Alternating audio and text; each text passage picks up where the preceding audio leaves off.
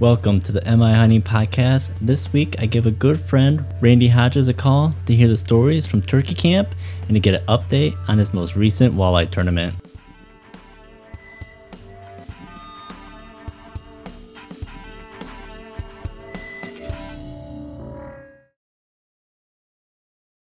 All right, with me today is a good friend, well, I guess former boss as well, Randy Hodges. Randy, welcome. Thank you. Happy to be here. All right, man. So yeah, so we kind of talked a little bit before we I hit the record button there that you you guys had some success out turkey hunting. Um, I've actually been still batting zero, man. I've had yeah, we we did have some success this past weekend, but up until then, it's been a we've rode the struggle bus. It's been a difficult year to say the least. Uh, I would say where we usually do a lot of our hunting and we've been very successful in years past. The turkeys haven't really been there. So we've had to change our, our game plan and go some different areas and travel, put some miles on our on our feet and really cover some ground. But yeah, this past weekend was fun. It was it was it was a good weekend. Finally had some birds that would talk and actually uh, play a little bit instead of not playing, I guess. Yeah. So you again, you guys did uh, like a like you said, turkey camp, um, yeah. Which I mean, you hear of some that are really hardcore turkey hunters that do that type of thing. Um, yeah. But it's really not that popular. It's usually you know people go out for the you know morning or afternoon and then they right you know call it. But um, but whereabouts were you guys at? Were you around like your properties and whatnot, or did you guys? Uh, no, not at... really. Uh, it kind of a story that started last year, and everyone hears of the you know deer hunting camp you know november 15th and everyone's going to deer camp. And we kind of decided uh, that we want to do something a little different enjoy turkey hunting enjoy the the company of friends and family. So myself and a few other buddies and, and family my dad my son uh, and a few of my really close friends got together last year and said hey we're going to go camping. We're going to do it with tents. We're going to go out on some federal land camp hunt around there see what happens and figured what the heck get away from home do a little hunting spend some time with uh, the guys.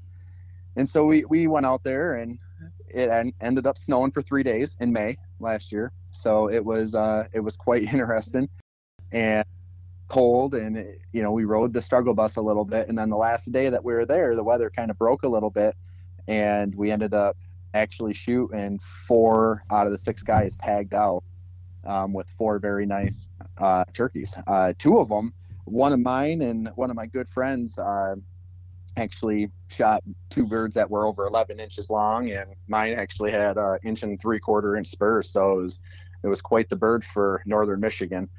Uh, so we decided that this is pretty cool. We might get do this in the future. So uh, shortly after that, one of the guys that was part of that plan and Jeff Stewart, he had uh, unfortunately passed away um, while umping a baseball game. And so we decided to get back after it this year and kind of make it the annual Jeff Stewart Turkey Camp. So uh, we held that this year in honor of him, and for years to come, we'll probably do the same thing for as long as we possibly can. But it was good. Uh, started off the first day of the hunt. We split off in, in groups of two. In my group, it was a group of three me, my son, that's 10 years old, and uh, my good buddy Dennis, and we went out and kind of hit some properties that we knew. We did actually travel because, the, like I said, the birds weren't where we had typically hunted them in the past. So we actually left camp and, and drove about 45 minutes to where we were going to hunt. And uh, right off the bat, nothing was really happening. They flew down from their roost and went silent, which has been pretty typical of the year so far, at least for us. And they hit the ground, they talking like crazy up in the tree, hit the ground, and they're they're no shows. So uh, we yeah, kind of what I call run and gun a little bit, went hit a couple other properties and just kind of get out, take a little walk, hit the call, see if you can strike anything up. And we hit a property right after our, our plan A and swung in there, hit the call, heard one light up about three, 400 yards away, way, way in the distance. And just kind of got set up. Took us a little bit to get everyone set up. And I sat back a little bit and just started hitting the call. And he actually covered the ground, uh, I would say from 300 about 150 yards in the woods and never stopped. And it was really unique because he actually came. You see this sometimes, and I've seen it in my my hunting career, but and see it on TV a ton. But this bird actually came in sprinting, just like almost three quarter strut, but full out sprint right to us. Yeah, yeah. What, uh, what time of so, day was that? That was actually uh, pulled the trigger at eight thirty. So really? it, so it was early probably, still. Yeah, it was early. Okay. So I was surprised. All by himself too. Nice, nice long beard um, you know, mature Tom, and came right into came right into about 30 yards. And my buddy, my buddy Dennis, uh, went ahead and shot him, and and did a really good job on that. But it was just unique, you know, not with any hens, nothing. Came in sprinting from literally 300 yards away, and it wasn't open fields. This is this was you know thick woods, and you know, so he came in pretty quick, which was perfect. We're like, all right, we got one on the board. Yeah. Well, now it's my son's turn, and you know, he's been turkey hunting for the last couple years. Uh, he shot two turkeys before this year. Um, started his first one at eight, got another one at nine, and now this year. So about a week ago, he actually we set up, and my buddy Josh had called in a really nice tom for him, and actually two hens and a tom, and so he was able to get that tom, or actually he actually called the hens, and the tom came following uh, from a couple hundred yards, and had a perfect shot at this bird at about 18 yards and missed. Oh no! And time, it's a little bit of that humble pie. The kid's been very successful. Right. I mean, he's killed several nice bucks. Uh, you know, several other deer, and three turkeys or two turkeys up to that point. Um, so he's he's never missed or did anything in that that way. So honestly, my buddy Josh and I were talking about it afterwards, and we're both like, happy you missed. You know, you gotta you gotta have a little bit of that humble pie once in a while. And yeah. So how did he handle he, that? Uh, not good because we we we got on him a little bit about it, laughing at him, joking about it, just trying to lighten the mood. He was bummed. He's very competitive, and yeah, he you know he loves turkey hunting. Actually, he'll tell you that that's his favorite thing to do. Um, so he just likes that that gobbling, the turkey coming in. It's a rush. Yeah, uh, all that interaction. Yeah, it's a yeah. lot of interaction. So he was bummed and he had to wait all week long because I I didn't have time with work and everything else to really take him out at all before turkey camp. So now he just watched my good buddy, you know, kill a turkey. and ironically, it was the same spot, same tree that we set up next to that uh, or actually sat against when he missed his turkey was the same tree we sat against when my buddy shot his turkey dennis did okay so he yeah it's probably the turkey that i missed it wasn't uh, but it it was just funny. Uh, so we we give it to him a little bit, and I'm like, all right, bud, you're up now. They're talking. You know, we finally got one to really break like like they should be, and so we end up driving about a mile or two, went to a different property, and kind of got set up there and hit the call and got one to gobble long ways away, and so hit the call again, gobbling again. I'm like, ooh, you know, got maybe have a little interest here. So we got set up, and actually, I had a pop up blind sitting on that property.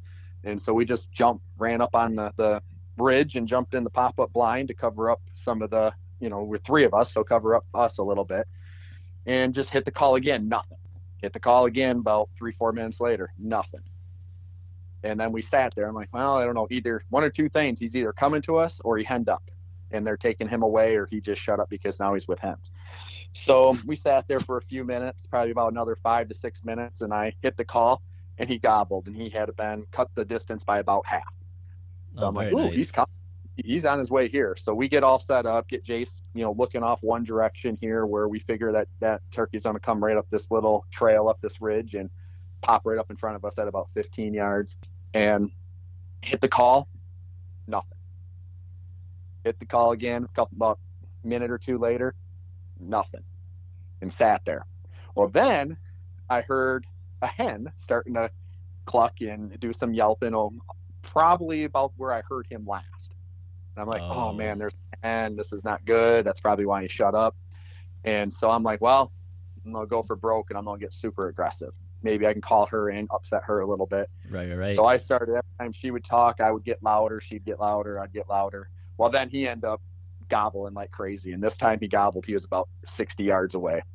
And he started coming up the opposite direction. So I had turned Jace around, turn him his opposite direction, get him settled. He got his gun up. And that hen was going crazy at this time. So I just kept calling. I'm like, you know what? He's coming. I can hear him gobbling. He's getting closer and closer. She's not moving. So she's wanting him to go back to her. And so I'm just going to keep it up because it's working. And all of a sudden, we seen him come. He broke out of this this little thicket, and here he came. And he was again not quite sprinting in like the last one, but trotting in, coming to a full strut. Gobbled once. I kept on. I kept on calling. Just I didn't even care, even though he was within range at that time. I just didn't want him to hold up and turn and go the other direction back to that hen.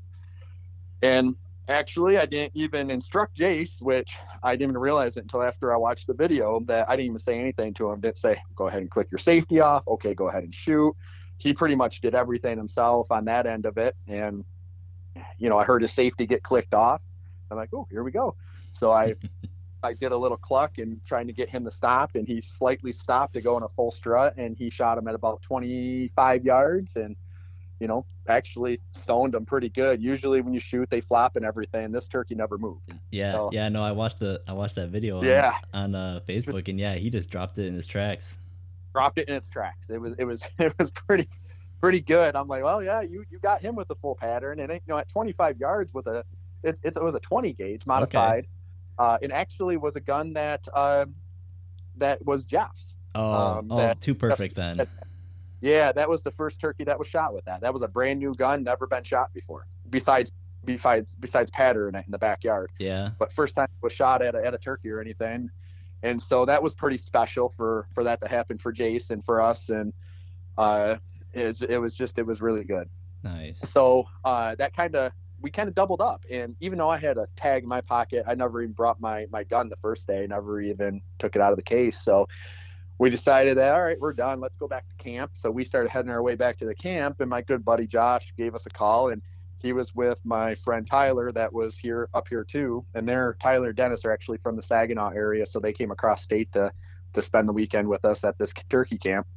And so uh, Josh actually took one slightly after that. I think see, Dennis's was about 8:30, Jace's was about 9:30, and I think uh, Josh killed his right a little bit after 10. And the unique part about that is last year, where Jeff had shot his turkey during turkey camp, uh, Josh actually was leaning against the same tree and called uh, a group of toms in uh, to him. Six of them came in. He ended up shooting one right there, leaning against the same tree that Jeff was on his last turkey. Uh, pretty pretty unique opportunity there. So that was pretty cool. And yeah, so then we end up getting three. And then after that, it went bad to be back to being terrible turkey hunting for the rest of the time. Yeah, so, you guys must just caught the day where the weather conditions were just right and oh the, yeah, toms for just it feeling like they're in the mood to go hunt down some hens. So yeah, no, absolutely, and that's what it is. It's it, it's so weird because you just catch one of those days. Last year when we shot four at turkey camp, we shot all four of them in the same day. Yeah. And this year got three of them in the same day. So it's it's just I guess sometimes they're in the mood and sometimes you can get them and other times, you know, you just you know, they're henned up or something's not right or maybe it's windy, it's hard to reach out and really get a hold of them. And yeah, we just I think had that, that good opportunity, but any day that you're able to harvest an animal, a turkey or even a deer, I think it's a bonus, but to be able to do it 3 in a day or 4 like we did last year, it's it's pretty cool. Yeah. Oh yeah. Yeah. Yeah. Yeah. Now, with your guys' setups, do you guys run decoys at all? Because I didn't see any in the video or anything. Yeah. Like no, not very often. Actually, you, you, can't see it in the video, but we did set a decoy out um, when Jay shot his, but okay. the turkey never seen it because we expected him to come up a different direction. He actually circled around us, and I don't know why. I don't know if it was because that was his closest or easiest route, but I thought he was actually going to come up in front of us, and I had set a decoy off to our back of us so he would come, keep coming, at least come on top of the ridge where Jace would have about a 15 yard shot. But where the decoy was, the turkey never could see it. Okay, so you so, were, you put yeah, up that decoy answered, to where, like, it was behind you guys essentially, so that you would have to kind of walk yeah. past you guys to get to it, or at least get to the spot to where he's within range before they they kind of either get. I don't want to say they get spooked, but you know, decoys are one of those things uh, you know, turkeys when you're not hunting them, that they're dumb. When you're hunting them, they're the smartest thing you'll ever hunt. Yeah, especially in this late season now too. They've they've seen gosh, those decoys. Yeah, that, exactly, and these are pressured turkeys. We're not hunting five five hundred acres of private land. You know, it's I mean these are pressured. Where Jay shot his was a ten acre section of private, that's surrounded by a ton of state land. Oh, gotcha. So these are pressured turkeys. It's just, you know, the decoy, you just don't know. If you now, there was one time uh, later that day, it would have been Friday, later Friday afternoon, uh, Josh and Tyler got on one that was an absolute magnum, and they got him to come in. He wouldn't talk, he never gobbled, but they got him to come all the way across the field and come right to him. And they were in a pretty open woodlot. And so he came right to that woodlot and locked up just out of range to where Tyler couldn't get a shot at him because he could see everything. Right. He did the whole looked above, looking for where's this hen? I should be able to see her. Yep. And he turned up tail. And it's and that's the thing, like some that would have been a perfect opportunity for a decoy, but there's also times you have a decoy and they come and see that decoy and it's like, I don't think that looks real. That looks fake. And they they they get spooked by it. So it's really hit and miss. Honestly, if we don't have to use them, we don't. Uh, if we if we feel like it's a perfect scenario to use it, then we would put one out. The only reason I did that with Jace because I wanted that turkey to come to the top of that ridge, and mm-hmm. if he was at the bottom of it, he would then be able to see the decoy. So I felt like he would come up on top at least to look at it a little closer. Yeah. And then he would have a closer shot. You know, being a ten year old, I don't, you know, in with a twenty gauge, I, it's, yeah. I, even though he's shooting a, you know, a number three, and I just, I want that turkey honestly within 25 yards. Right. So where you know me with a 12 gauge with a turkey choke in it, shooting threes, the you know, three inch, I can reach out there 50 yards if I need to or more. Uh, not that I prefer to do that, but for that 20 gauge, I really wanted for a kid, wanted that within 25 yards. So you try to do everything you can to put that into your advantage. Which I will say, two of the three turkeys he has shot, we have had the decoy out, okay. and it has worked. Yeah. So now for me, it always seems to it always seems to hurt me. So I I just we just call and and again if they hope we get ourselves set up in a position where you know wherever we're calling wherever we're set up we know that that turkey has to at least get to a certain point in order to tell if there's a 10 there or not you know oh, so if they're going to hold up yeah if they're going to hold up they're going to be in range anyways so typically that's how we like to do it but it's hit and miss with a decoy. It's just like anything else. Sometimes it's same with calling. I totally overcalled for Jace's bird. I I mean completely. That's once he was gobbling. The only reason I did that was because I knew the hen was behind him. So gotcha. As much as he talked, I talked, and right. that was pretty much how that worked. Yeah, but I mean that. I mean that. I think he made the right choice. I mean, he, he had that hen with him, or at least, you know, he did in that same area, point. and I mean, she must not have been ready, or who knows why yeah. he didn't want to stick Most with her. Likely, but he either eh, he had either already bred her, or she wasn't ready, and and then or whatever. I'm sure he was with her all morning. You know, you're looking at about nine, nine fifteen, nine thirty at this time. So you know he's about at that point to break from it from their hens, anyways. Mm-hmm. So he could have just already you know bred her, and now he's going to move on to whatever he hears over here. She wasn't very happy about it, but um, that that worked out. It was all about time. And you know, a lot of times, I, I, would tell you that typically, if you get a bird to talk to you after ten o'clock, that ten to two, 10 to four, if you get a tom to to strike, you know, a lot of times that tom's by himself or with other toms or jakes, and they're probably coming in. Right. You know, yeah. that's, that's one of my favorite times to hunt is once they split up from the hens. I personally don't love not that I hate, but I don't I'm not in love with, you know, hunting right right before getting out there 45 minutes, hour before daylight, setting up. And, you know, because same thing happens. Yep. Turkeys light up in their tree, they fly down, they meet up with their hens, and then they're they're impossible to call. They're impossible to do. Granted, you can set up if you know, oh, I know they always head down this path when they leave their roost, and you can cut them off, but that's not always that fun either. Mm-hmm. Yeah, no. You know, the two, I've, it's, two it's I've gotten, they've both been within like that 10 to 11 o'clock time frame. And yeah, yeah. They, they were like the one, he was by himself. And yeah, I mean, he was out looking for another hen. And I had, I had a couple decoys out. But yeah, they came right mm-hmm. in. And then the other one, he came in with uh, uh, like two or three other jakes that came in with yep. him.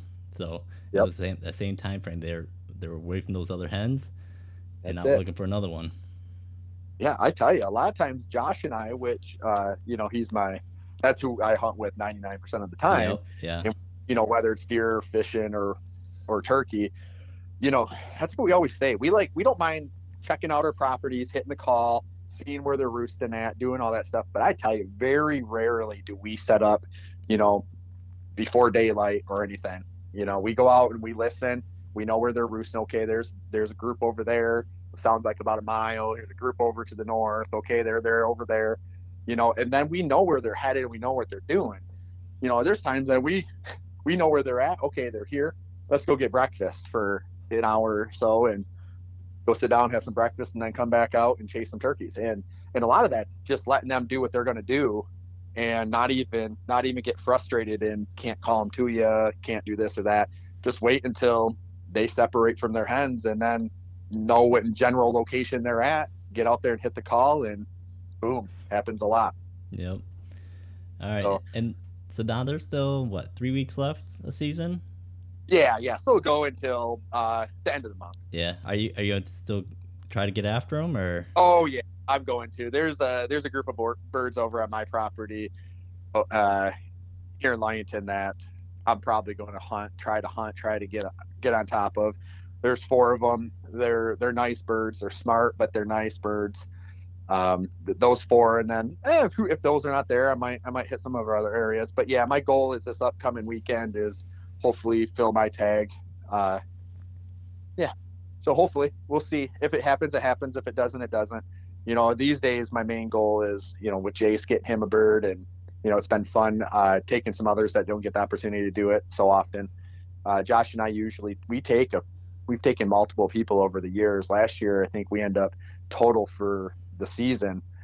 I want to say that we had like eight or nine birds that, that we got people on and were successful. So that was Dang. good. We, I, I, honestly, I'm almost more pumped when somebody else shoots one, just because you can call, you're part of the hunt. And and don't get me wrong, I like to I like to shoot one too. But if it comes to that, I will. But it is fun to call some turkeys in. Yeah, I had I tried taking my sister out. Um, oh, nice. The first weekend, but it was. Mean, she wanted to do the state land, and the spot yeah. that I had scouted it was probably like almost two weeks prior, like, and it was a historic site of turkeys. I went there two days before, not a turkey in sight, no sign, oh. nothing, and uh, oh. I ended up spending even the night before when she was gonna come over, and just driving everywhere trying to find any yeah. anything and nothing. Yeah, so, we actually it's because Sunday, not Sunday, I'm sorry, Saturday was a perfect day. Wind was down. It was slightly cool in the morning, but it, it was perfect.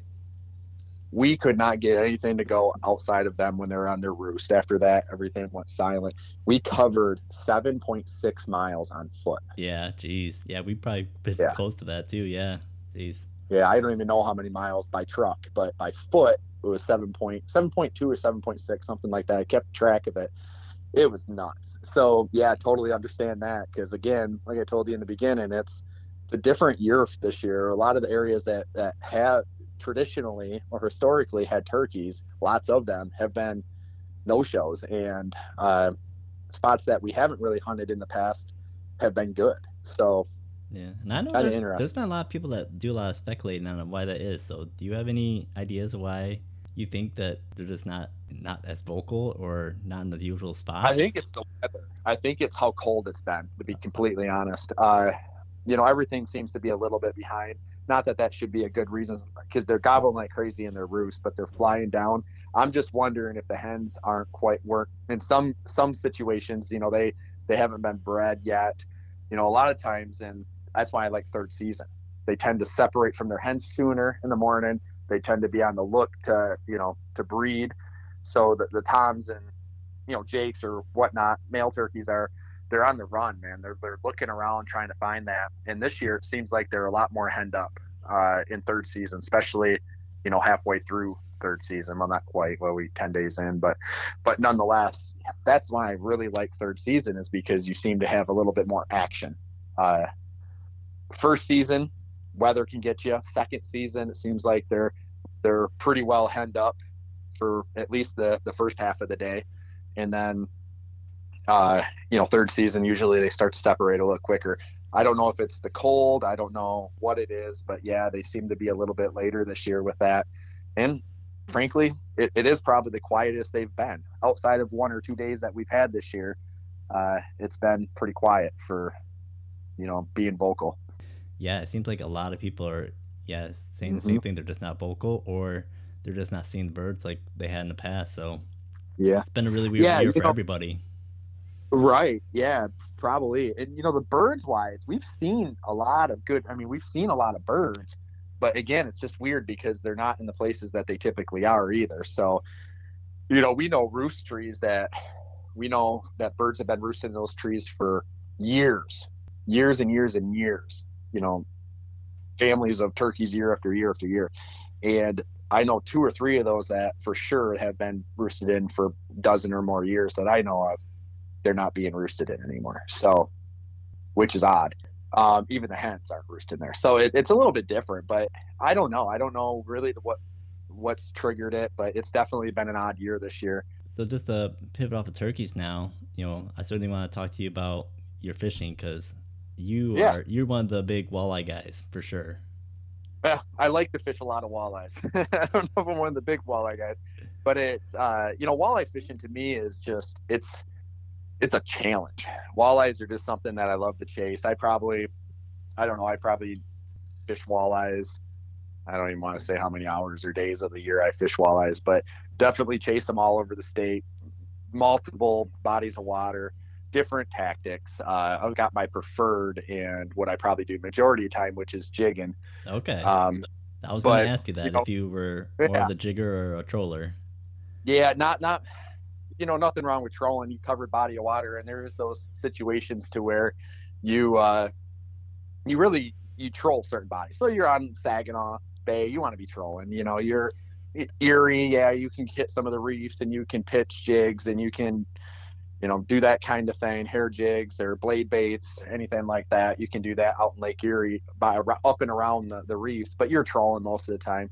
For me, I'm just I have too much energy, so jigging and, and being active and actually feeling that it's more of a finesse bite than it is necessarily just you know putting lines out even though that that's tough you know trolling can trolling can be difficult you know there's guys that i know that are amazing trollers they can go out and they can they can really i guess trigger in right to what they need to do and that could be where's that where's that water column at you know our walleyes are typically bottom. You know, they're typically on the bottom, but in some of the bays and, and bigger waters, they can suspend too. So really trusting your electronics and doing all that stuff is is really an art. So there's some fantastic trollers out there.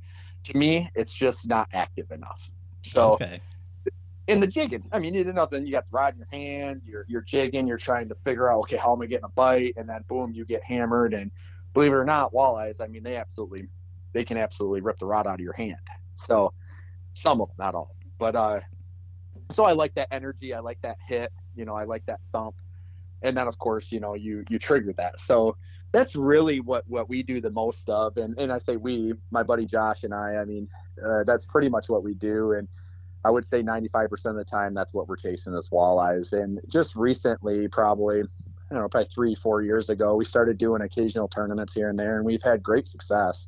Um, we've won a couple. We've taken you know second and third and fourth in a couple and most recently last fall we won the the walleye classic uh, over in saginaw and that was out of 85 boats i believe so that was a that was a really good tournament for us and and then we started to kind of up it up you know step it up a little bit and go into the michigan walleye tour this year so we fished the detroit river a few weeks back in the beginning of april and had a great couple days of pre-fishing. Uh, really found the fish, found some nice fish. I wouldn't say huge uh, boxes. And in most of these tournaments, it's obviously five fish total for a total weight of your five fish. And so I think on Thursday we we weighed our top five, and we were probably I think we're around like 17, 18 pounds, which is not great, but comparably, um, it wasn't bad. Uh, and then on Friday pre-fishing, we I think we put 19 pounds in in the boat, our top five and again, if we would have took those two on the two days of the tournament, we probably would have placed in the top 25. So out of 150 boats. So to put it in perspective, those weren't bad weights at all. Wasn't a lot of big fish in the system at that time. You know, Detroit River is known for, and Lake Erie is known for these big hogs that are, you know, eight to 10 pounds. And sometimes you run into them and sometimes they've spawned and left. And okay. in this case, most of them had spawned and left. So, so you think that's what happened? Uh, yeah, it's exactly what's happened. We are okay. catching a lot of, don't get me wrong, we were catching some females. I think in the four days of fishing that we were there, two days of pre-fishing, two days of tournament, I think we caught two females that that still had eggs in them. And that was it. Oh, the rest gotcha. of them, we caught maybe, maybe another three or four uh, females that were spawned out.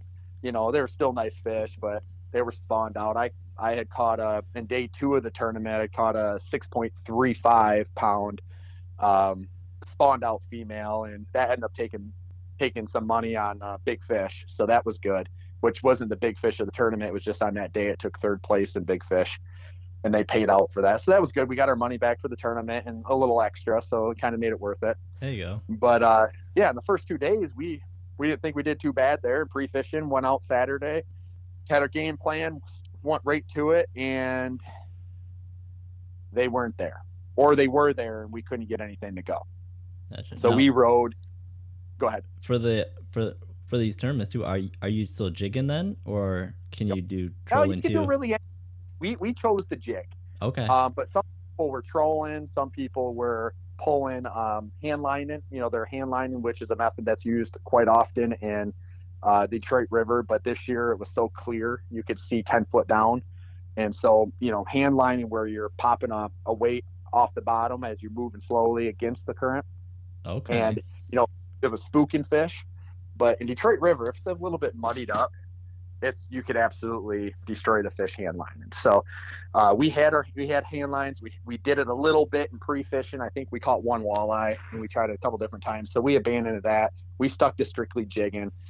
And that's it. Most of the guys, actually everyone that really placed was uh was jigging. There were some guys that were trolling that did well on day one, struggled on day two. Um, some guys are pitching jigs. They're up in the shallows trying to get a big fish, so they're they're pitching jigs or maybe ripping some blade baits or you know really or ripping raps anything like that and there. That that was tough because it was so bright. Sun was bluebird skies and crystal clear water. Okay. So if, when they're up water, in the shallows like that are they are they trying to get them on their on their beds or something? Nope uh just you know a lot of times your your big females they're in their spawning so they might be on a, a little rock edge you know that's shallow eight to ten foot they might be in there spawning, or they could be in there feeding on on minnows or any other creatures that are up in the shallows. Oh, and okay, as that sun comes up, they they do go out towards towards deeper water. Right. But yeah, you're just trying to kind of trying to find that. Actually, a team that and and day one that was in first place after day one, they pretty much fished uh, a 12 foot a 12 foot deep water section um, that was holding a lot of you know four to five pounders and I think they actually took big fish on day one with like an eight and a half pounder.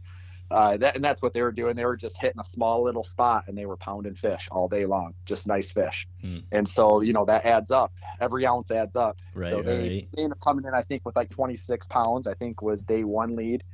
And uh, we struggled. We we panicked a little bit. We started moving around. We got away from it, from the area that we knew that held some decent fish. And we just kind of bounced around trying to run into something and sometimes that's the biggest mistake you can have because you know there's fish there so just be patient. They're going to turn on.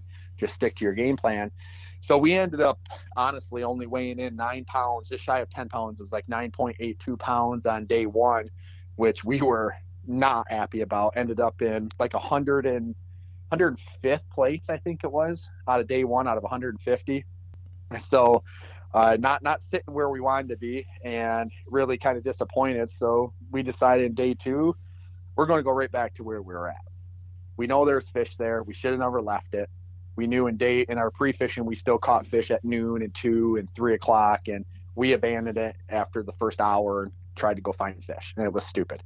Um, so we went back there. We literally stayed there pretty much throughout the whole day, and we just we just chipped away, end up catching we, we end up catching our three man limit of fish and then releasing fish as well. Um, but uh, it was, we, we end up hitting some nice fish and we ended up with just shy of 22 pounds on day two. which put us in day two. It put us in like seventh or eighth place out of 150 boats. Um, but total weight at the end of the tournament moved us up to like 53rd. I think it was 53rd place.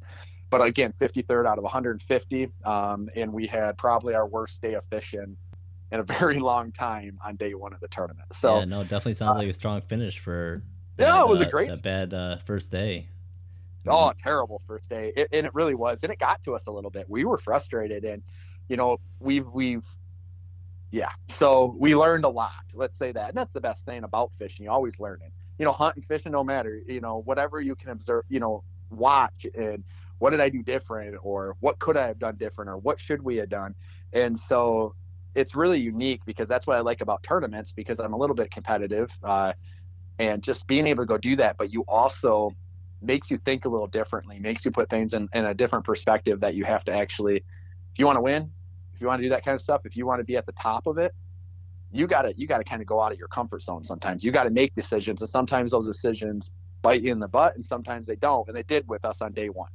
So we made a decision, and it was a team. It was a team decision, and you know, and then it didn't work out for us. It could have, and it would have been great, but it didn't in that that situation. So, nonetheless, uh, you know, I was pretty happy how everything turned out. And again, we did cash in a check with with a top three big fish finish, so that was good.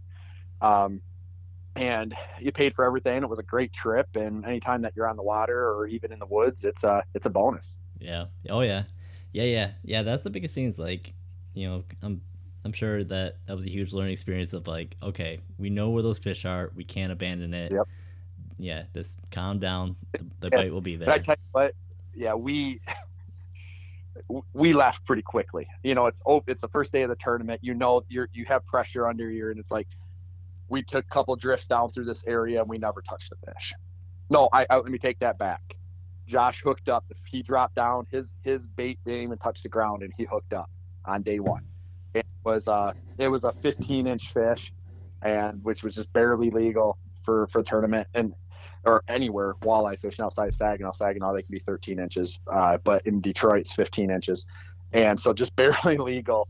And it was so funny because he pulled it in and he tossed it right back in the water like ah tournament fishing, and that's a 15 inch. That 15 incher would have helped us it would have bumped us up to probably about 11 pounds or about 10 10 and a half pounds would have moved us up probably another eight to 10 spots overall. And it was just funny because you don't think that. You're in detroit river. You, you know you're tossing you shouldn't have to toss the you should be able to toss a 15 inch fish back because you're probably going to catch a bunch of three four five pounders. Yeah it wasn't the case in day one. So yeah. after that oh, we man. three drifts through there and never touched the fish and we're like yep they're not here. We got to go.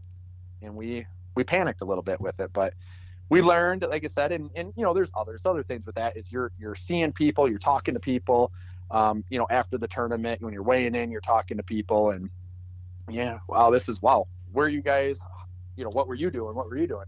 And you end up learning a lot of stuff about you know what's worked what doesn't so it's pretty cool um, definitely helps to just continue to you know bring all that information in you know yeah. it never hurts yeah now do you have any other uh, tournaments coming up this spring yet no, we we chose not to fish anymore this spring. It's you know with turkey hunting uh, here in, in May, and then in June and July we're pretty we're Josh and I are both pretty busy, and I actually I start getting ready for hunting. Like I've planted alfalfa already. I got a plant coming up next week. I'm gonna plant some, and then Memorial Weekend I'll be doing my last food plot plant, and so okay. that takes up well. So we chose not to do any tournaments uh, this spring. Our next tournament won't be until the fall.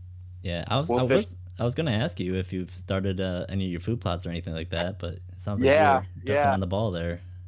Yeah, yeah. I am. It's I'm not putting in nearly as many. I mean, there's years that I don't know, put in 12 to 13, 14 different food plots, ranging from you know a quarter to a half an acre up to three acres. Uh, this year, I'm only putting in uh, let's see, one, two, three, four, four total this year, and I'm actually changed up a little bit on my my property where my son does most of his hunting and put alfalfa in. So this is going to be new to me. I've never really had to plant that for a food plot, so we'll see how it goes. How it goes. But I've had that in the got that in the ground late April, and so we'll see. Hasn't you know it's starting to take off a little bit, but we'll see what happens. Yeah, yeah. I did alfalfa a couple years back, and like mm-hmm. it came up, but I ended up I didn't prep the seedbed nearly good enough, but it was that second year that that alfalfa really took off. So yeah, and that that's typical from what I I understand. Again, this is one of those learning. I've been doing food plots for 18 years, 15, 18 years, and you know, you always, huh, what should I plant this year? What should I do? And I've been pretty constant with planting the same stuff. And it gets to the point to where, yeah, it's working, but am I missing something here? So no, try it. Try so what are you going to be planting next week then? Uh, so next week, what's going in is I'm actually getting everything prepped up for my fall plots. So, oh, gotcha. Yeah, I'll be putting buckwheat in mostly all those areas. I'll put my buckwheat in, get that all fertilized up and everything, plant that, and then uh, end up r- rolling it probably in mid August. I'll roll it. Yeah, you're gonna give that a try and, this year, huh? Yeah, I'm gonna roll it, kill it, and then broadcast all my uh, my fall seed, which is you know just your your typical, you know, turnips and radishes and you yeah. know maybe some clover, beet and oats and stuff like that. Just a mixture, you know, just seeing how that goes. I need to build up a lot of my soil. The more years, um, like the areas I'm putting buckwheat, we've tilled up quite a bit every single year. Yeah. And start breaking down that mass, and you know, you can definitely see how it's hurting, you know, your your yield. And so I'm gonna try not doing that anymore and just put put buckwheat in, roll it down, kill it, broadcast, see what happens. Yeah. Have you have you noticed a decrease in your organic matter when you do like your soil samples and whatnot from tilling? Absolutely have. Yeah. Okay. Yeah. No, absolutely. And it's it's pretty. The last year, last year in particular, it was really bad. What, what was it, it? Uh, my pH. Or, no, your organic matter. What was that sitting at? Oh, geez, I don't even remember now. Okay. trying to think what it would have been. I didn't do it this year because I'm not tilling it, so I said, forget it. Yeah. Um, it wasn't good. I mean, I could even tell from the yield as as I put everything. And I used to have food plots that were amazing, and like every year they kind of just went down. Even though I I always do lime, I, I, I do soil samples, I check my pH, and and all that stuff, and then plus you fertilize and you meet what the requirements are for it. And we've had again, we've had great success. We have we have food there for the deer, and I think that's important. But it's also you tend to throw a lot of money in it and a lot of time in it trying to make it what it is when you're actually doing more harm by beating it up. Yep. So yep. definitely trying to do more of the the no till, trying to do more of the you know even or broadcasting over like buckwheat um, instead of really breaking that as yeah, that that top layer that that. Yeah, yeah, I know or, we we've talked about that, and I did yeah. all no till last year and aside yeah. from some crazy grass that ended up coming in um, after I did my first kill, um, that kind of yep. com- competed with the buckwheat. Yep. Um, I was really happy with the results that I got, and yeah, I mean, oh, I'm I'm really e- eager to see um, with this next soil sample I do, on if I you know have much improvement on um, you know the nutrients or the you know the right. chemical breakdown to see if I am able to save some money and not you have to use as much fertilizer this year. Yeah, that's what I'm hoping. Because again, I mean, if you can get away, buckwheat's cheap enough. If you can get away with doing that, and you can continue to build that that soil up, that's the best. Yep. And I yep. mean, agreed. You're you're tilling it up, and don't get me wrong, I like to have. It looks nice to have a nice, you know, tilled up field before you plant and everything's perfect. But end of the day, all you're doing is really year after year, you're killing that soil, unless you're putting into it what you're taking out, and that's tough to match yeah. for a deer food plot, that's tough to match. Yeah, you, yeah. The amount of uh, forage that they take off of it, you lose so much mm-hmm. more than, yeah, unless you're doing you know a spring um, like cover crop mixed with a and then follow up with a summer cover crop and then do your fall plot. Right. You'll never right. you'll never catch up to it. You'll never catch up to it. So trying to get away from that, especially in my smaller plots that I I will plant probably the rest of my hunting life. Um, and so, you know, you think about that in long term. Okay, this is an area that I've already been planting for I don't know five, six years, and in this, I'm speaking of my prop, my personal property, and now I hope to probably plant that for the next thirty. If you're not putting something back, you have to figure it out because you're going to kill that that soil. So, yeah, so that's what I'm trying. Something a little different this year back here. See how it works, and then my other uh, plots that I'm putting in are in you know very soil rich areas and you can really tear that up as much as you want and grow whatever you want there. So um, that I'm not so concerned of. And I'll just do my normal stuff, which I'm not planting anything there right now, but I'll plant that in the fall. Yep. All right, man. Well, that sounds good. I've uh, kept you a little bit longer than I wanted to tonight. I was just say, well, thank you. No, man. Thanks for coming on. No, I I appreciate it, and I'll just scrolling through the old Facebook. I'm like, man, like he got him another another uh, turkey, and I see that he's been out practicing with his uh, compound. Yeah, yeah, he has. He's uh he's getting really good with it actually. You know, he's wanting made a deal with him if he shoots it, and he we can continue to bump the poundage up and get to a a reasonable, ethical poundage that you know perhaps late season or something he can you know go out and shoot a doe with his bow. Yeah. And so what's your guys' kind of uh, goal for the poundage? Uh, you know, it varies. I mean, you it's it's a fast bow, um, but I would like to see him honestly over forty pounds. Okay. I want to forty-five if I can, and he's pulling like thirty right now. So, and he's pulling it pretty easy. I mean, he'll sit outside and shoot two hundred arrows. Yeah, he, so, he didn't look like he was having any difficulties. Uh, yeah, I saw that practice, yeah. and I mean, he was holding it just fine. So, yeah, he was. He's a little shaky with it. So most of it's just keep it low right now. Work on your form. Work on your form. Work on your form. Concentrate. Concentrate. You know those different things. You know, knock and point every single time.